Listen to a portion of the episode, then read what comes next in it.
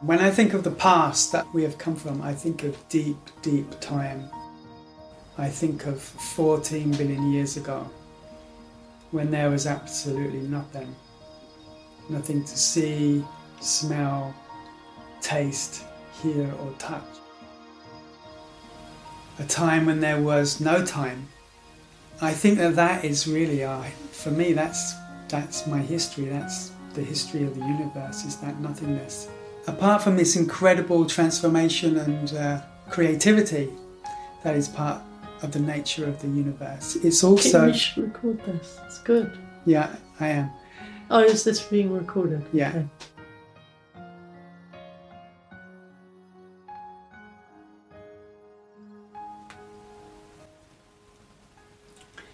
My name is Rod Sugden, and I've been working in the field of education for the last 20 years. And the last 5 years has been for the charity Global Generation, facilitating education sessions with children and young people. Children and young people are a deeper sense of themselves, others around them, and the world in which we live. So at the heart of the work, I feel, is this spiritual dimension, which I feel is very much lacking in today's education system. I'm Jane Ridderford, and the roots of the work I do today probably started more than 35 years ago. I've been involved in, again, children and young people's education and urban agriculture and reforestation, but always in some way in unlikely places in the middle of the city. It's all about perspective and vision and breaking down the barriers between people. It evolved over time. Our first projects were on top of an office building in King's Cross, and then we got to work on what was then a construction site, but the King's Cross estate. I ended up doing an action research-based master's and then a doctorate. And that's where the whole notion of I, we and the planet came from, which you could take as the inner and the outer and the collective and what emerges between people. And then out of that energy, the very practical things we can do to make a difference on the planet. Our current home base is the Story Garden, which is about 2 acres between the British Library and the Francis Crick Institute. I feel like I'm in this process of further unpicking my own history, which I've done quite a bit of. You know, my family's relationship to owning land as a 5th generation New Zealander, farming family, and some of the kind of subtle messages that were in there around ownership and class. Yeah, and I kind of feel like until we can get to go back to an earlier history where the even idea of owning public resources was, it's, you know, like who owns the sky, which I know people now are trying to, you know, they're even own the sky. We're never going to find a proper redress with the planet and with the people of the planet. There's been something for me in terms of where do we come from about finding and standing in, if you like, my deep time past, which is before any kind of fragmentation and in some ground that feels inherently whole and connected. And then there's the more recent past of the last 300 to 500 years, I guess, of grabbing and ownership and power and control and status. Yeah, where do we come from? We come from all of that. It's really important to be able to keep coming, having a place to come back to before anything ever happened. And connection with the earth and beneath my feet and the stars above my head and the space between everything. And it's heartening to see how that then resonates with different cultural stories of peoples all over the planet.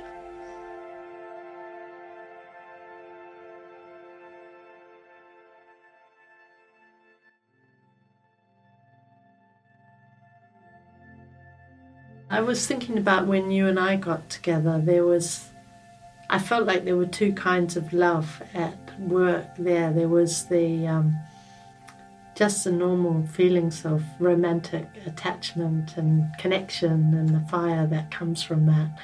And then I can remember early on of being together, looking at you and feeling like it was our connection was also a foundation of what we could do together and what we could bring to the world. A sense of coming together to create a solid foundation for something to grow.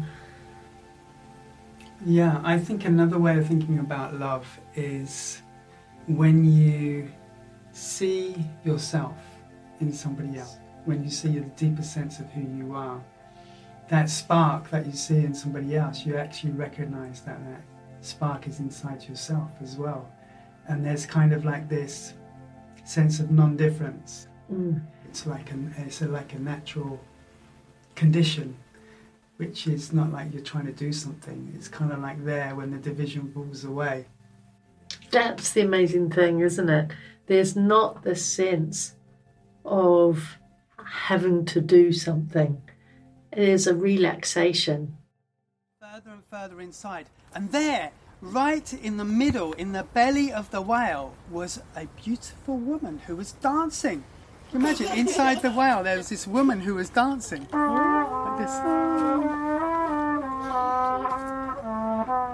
Raven thought this was very strange. Feels like a real privilege and a blessing that, you know, someone like me gets to work with such a diversity of young people, and hearing the freshness of their voice, again, given the right conditions, I feel really hope in the future in what they express and what they're capable of. I often say to young people, we're not doing this for you. We're doing it because your voice is needed, and it helps give them confidence because then they focus on a bigger frame than their kind of self-identity. But actually it's true. I mean it. I feel that children and young people have the potential to unlock the hearts and minds of adults and older people and get them out of the straitjacket and just to be humans. And, you know, and also if they see children and young people doing that, they think, well, I should be able to do that. Of course, we have experience to share, and that's not to deny that. But this kind of, oh, we're going to help you. I think I like the idea. I heard recently the phrase, rather than thinking about deliverables, we should think about discoverables. So that together, with this two-way learning, we're going to discover something. He revealed the face of a man, and he pulled back his wings, and he revealed the arms of a man. Yeah, I'm thinking about our Monday morning story walks that we're doing with Jane Meatt, who's my local GP.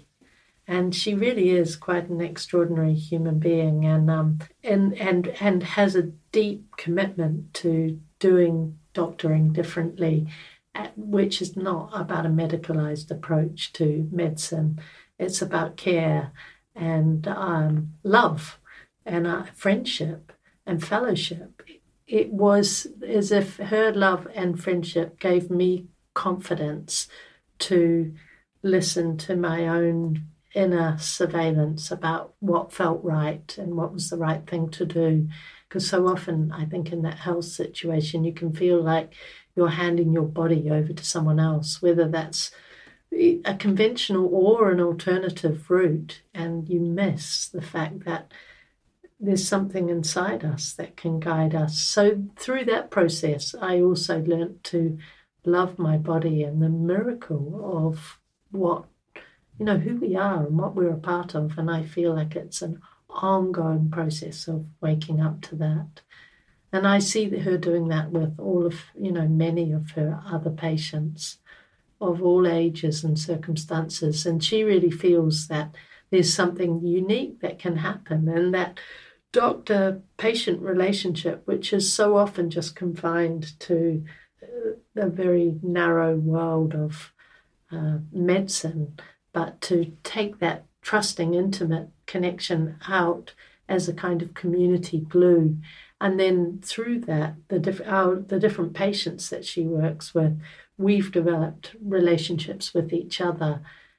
There's this sense of a free space and no separation between everybody.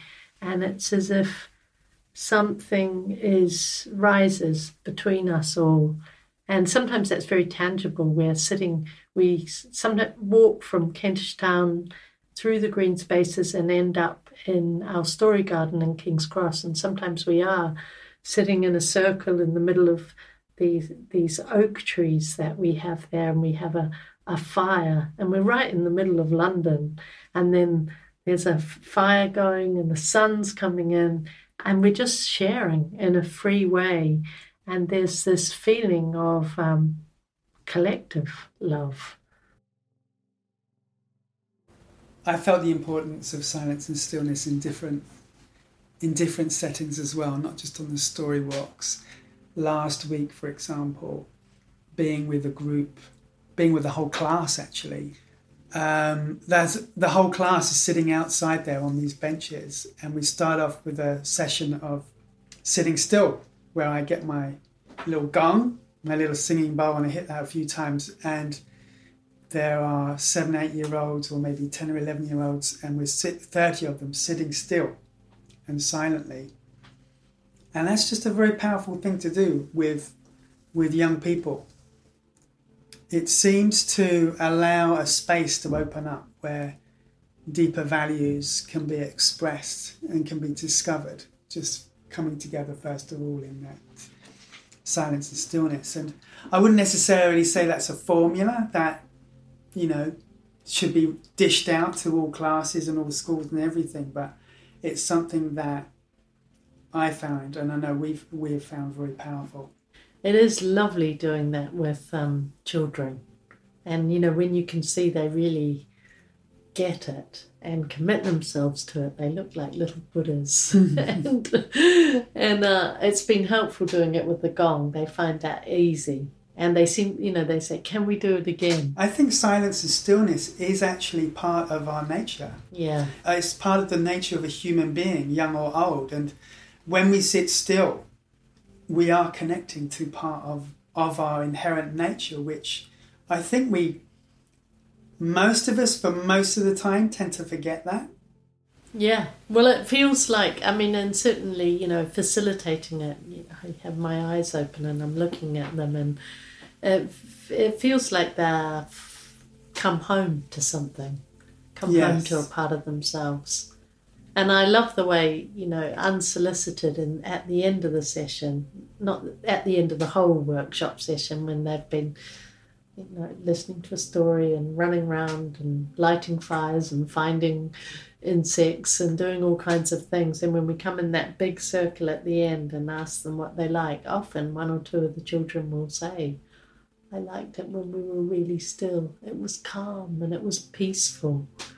And they do. It's not a burden. They seem to love it. Yes. Yeah, I think that one of the powerful things about silence and stillness is that we can we can glimpse a deeper sense of who we are. We can discover ourselves in a new way that is not wrapped up in our usual kind of identity. It's from this deeper sense of who we are that we can actually come together with others in a more illumined and lighter way where more is possible. There's still going to be so much more to learn and discover, and that's going to unfold.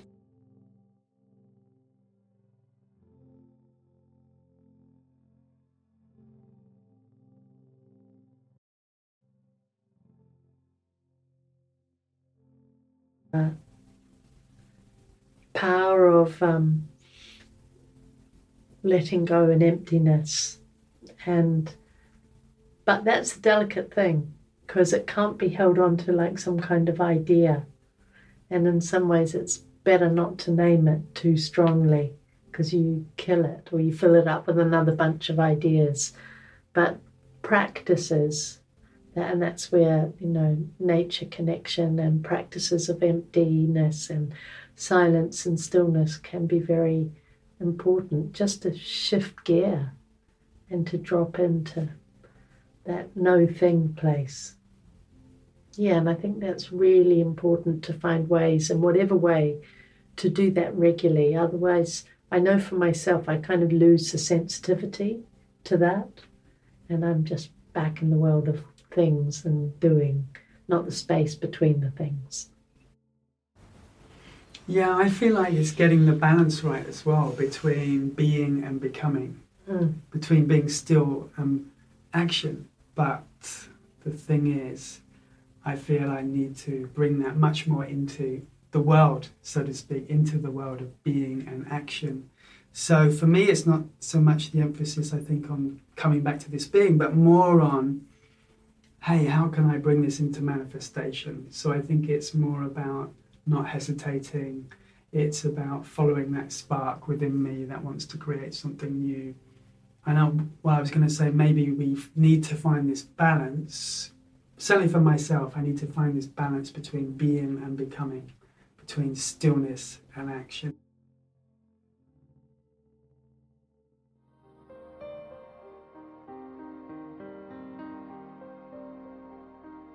I went through this period for about 2 months of just constant pain, and the pain wouldn't go away. I'd be through the night as well. I'd wake up sometimes in the middle of the night with this pain going on, not being able to go back to sleep.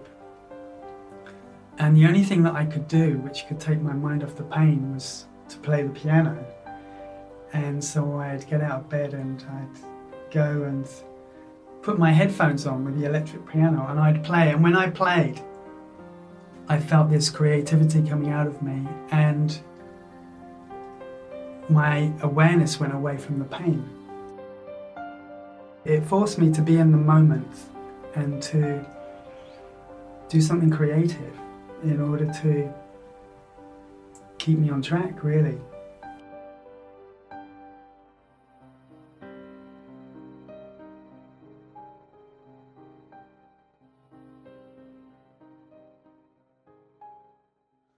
Well, I like using the word crisis in a positive sense. So crisis, the other meaning of crisis is about change. So we're undoubtedly in a crisis. There's lots of horrendous things happening, really horrendous. Systems are unravelling. Yeah, it's not out there in the future, so climate change is real. The fires, the loss of species, the loss of resources, the ruining of our soils, the violence between people, the craziness of our politics and our politicians.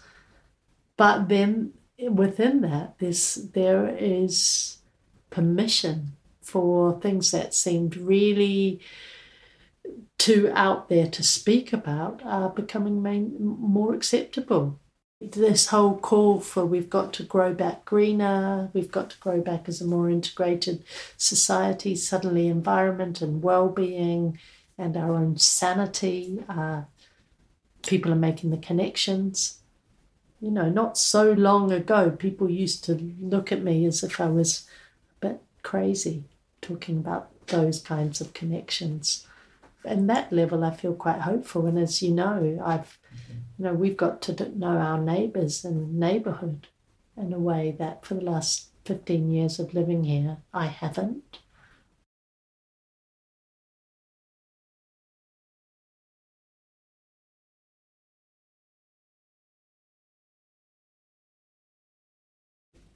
And then we've got the constellation that we connect into periodically that's come through the School of Storytelling and fellow storytellers and our Tuesday Stories for a Better World events.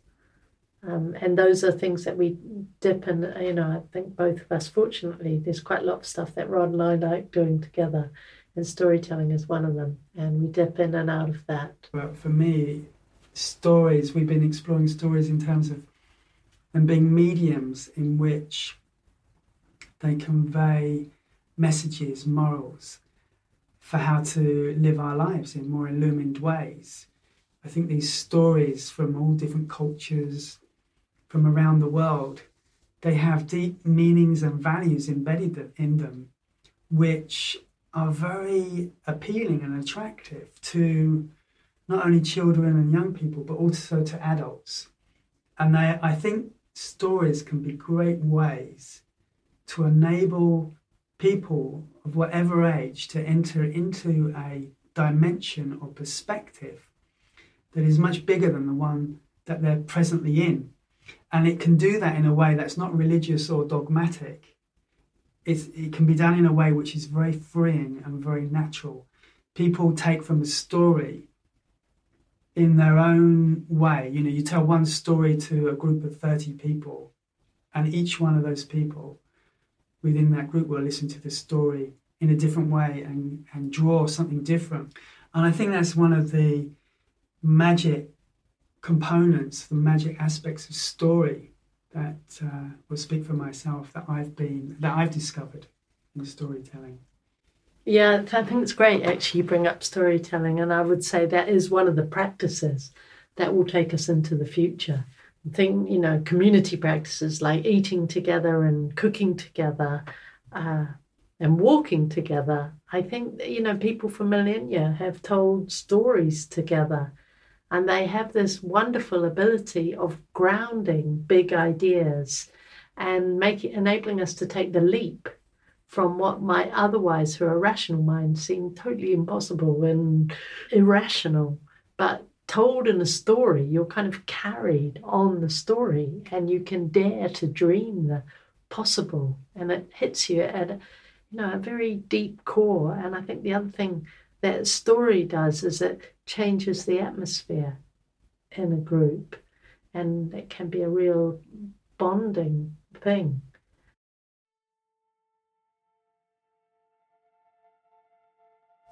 I think patience has been really, really important in my work, and many of the things that I'm doing have taken years to germinate and happen. There's been a feeling of something, but it hasn't come to fruition for a long time. And I often think of metaphors of ecology and the forest, that somehow the way a forest grows has been a guide and charted my course.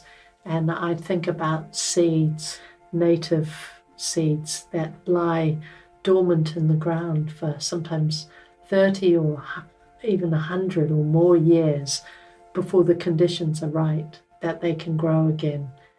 Now, that was certainly the case with the hillsides that were stripped of native trees in the interests of farming.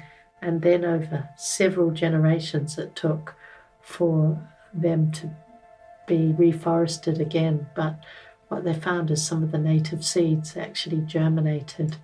But it's combined with almost like the opposite of it, which is precociousness and this kind of feeling of like, right, got to catch the moment and almost jump quickly before I have time to think.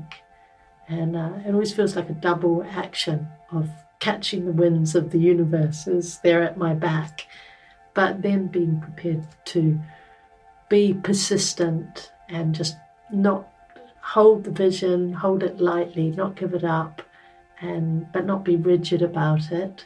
Yeah, so there is this kind of holding of things, but holding them lightly, and then just creating slowly creating the conditions, and then when the time is right, things starting to blossom. And obviously not everything does, but enough has to give me confidence in that.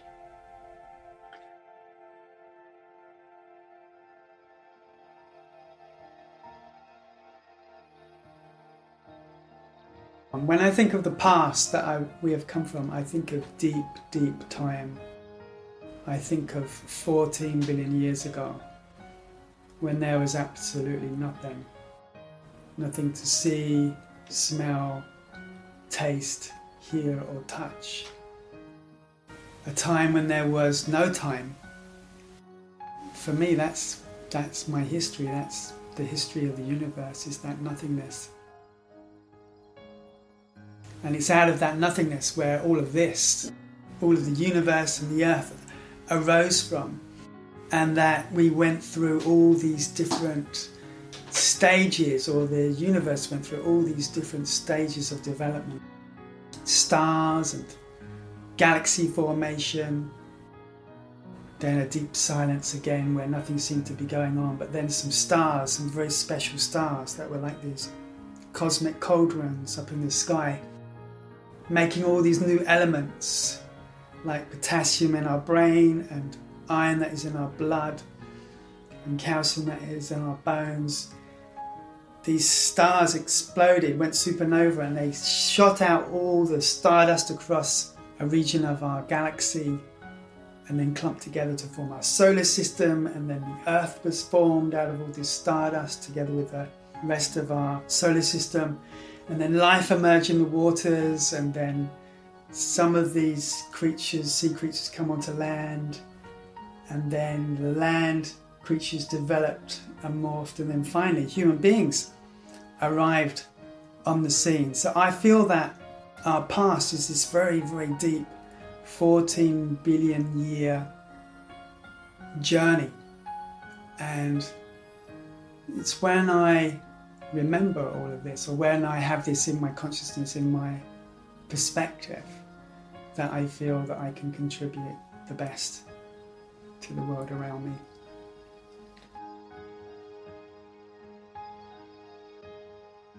Makes me think of, we're like Galileo looking up at the stars, and we're charting our way into a different kind of a future.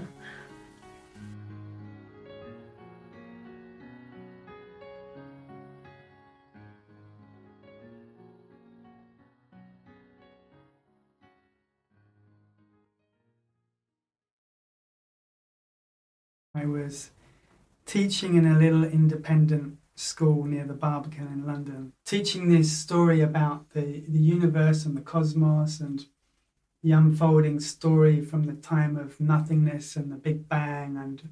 And at the end of it, one of the boys said to me, "Does that mean we're all star anise?" And I said, "What do you mean, star anise?" Well, he said, "Well, if you're from China, you're Chinese, and if you're from Japan, you're Japanese. And because we're all from the stars, that must mean we're all star anise." And I said, "Yes, that's right. Yes, we're all star anise." And he said, "Does that mean that?" And then another boy said, "Does that mean we're all connected?" And I said, "Exactly. That's why we're all connected." And I think it's that sense of love that we experience when I recognize, hey, actually, we're all star anise. And we're not actually different, we're not actually other than. I think then there's this sense of love.